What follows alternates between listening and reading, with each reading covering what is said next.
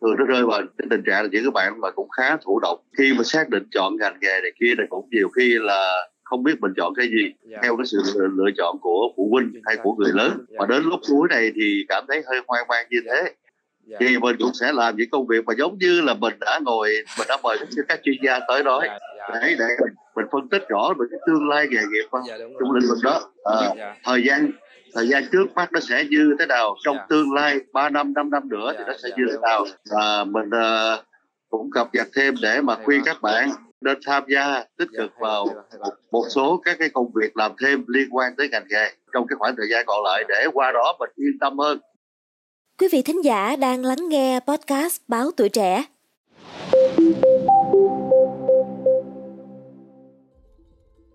Thưa quý vị thính giả, nhiều sinh viên năm 3 năm 4 bỗng nhiên đối diện với trăm nỗi băn khoăn, không rõ tốt nghiệp đại học rồi sẽ phát triển sự nghiệp ra sao, có bạn còn sợ đi làm.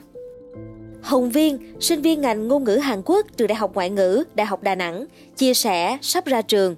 Bạn cảm nhận rất rõ áp lực.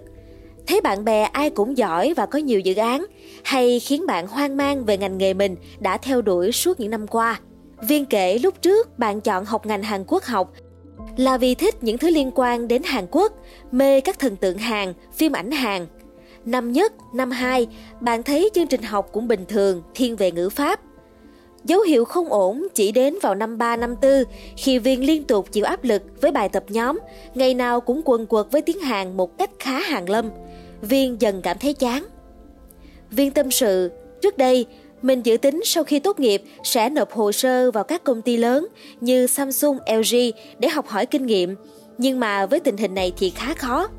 Nếu không thể làm việc liên quan đến ngành học, mình sẽ làm các công việc trái ngành liên quan đến tiếng Anh để kiếm thu nhập tạm thời. Mình từng nghĩ học ngoại ngữ để có thể linh động trong công việc, nhưng với hiện tại thì mình khá mông lung sẽ làm gì trong tương lai. Còn Văn Tới, sinh viên ngành điện tử viễn thông trường Đại học Khoa học Tự nhiên, Đại học Quốc gia Thành phố Hồ Chí Minh cho biết, bởi vì không đậu nguyện vọng 1 xét tuyển đại học, nên bạn đã chọn ngành học hiện tại với hy vọng mọi thứ rồi cũng sẽ ổn.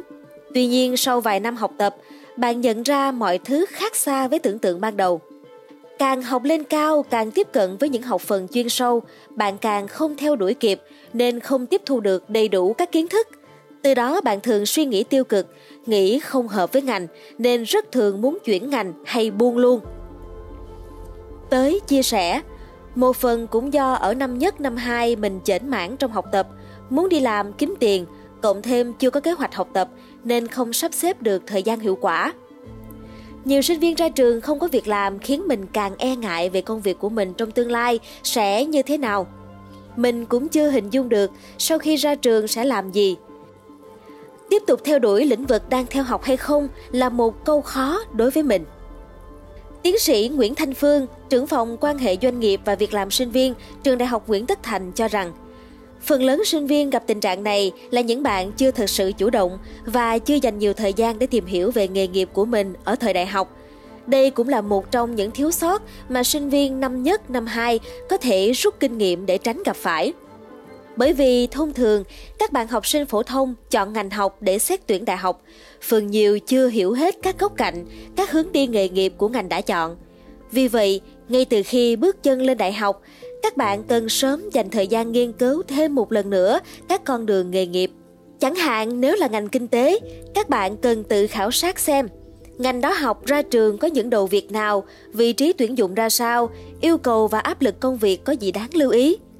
Theo ông Phương, những thông tin mà các sinh viên tìm hiểu càng thực tế càng tốt. Các bạn nên chủ động tìm gặp những người đi trước, những anh chị thành công trong lĩnh vực của mình để học hỏi hoặc tính trước những hành trang mà mình cần chuẩn bị. Ông Phương cho biết, hiện nay có nhiều hoạt động do những người có kinh nghiệm trong các lĩnh vực khác nhau chia sẻ với các bạn trẻ.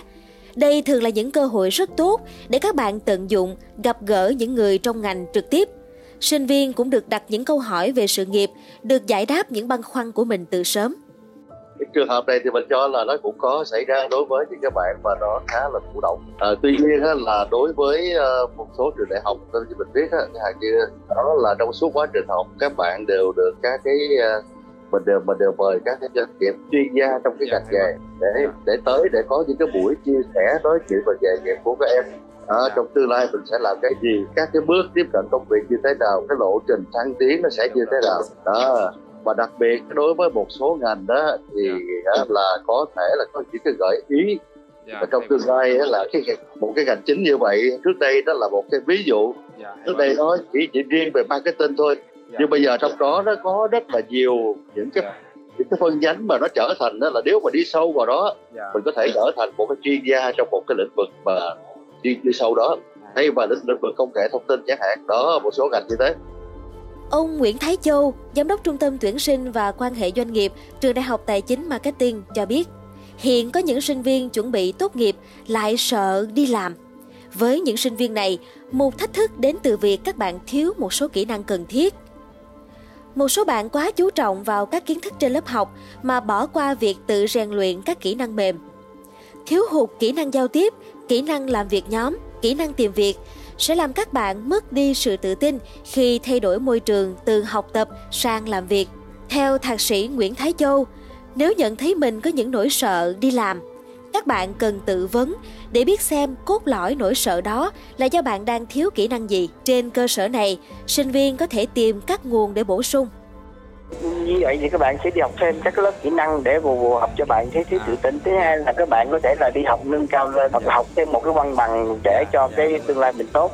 Thì quá trình đi học cái văn bằng như vậy thì thế nào các bạn cũng sẽ tìm ra những người bạn học chung lớp mình và người ta sẽ gợi ý những công việc. Hiện nay, trong các trường đại học có rất nhiều chương trình được tổ chức quanh năm.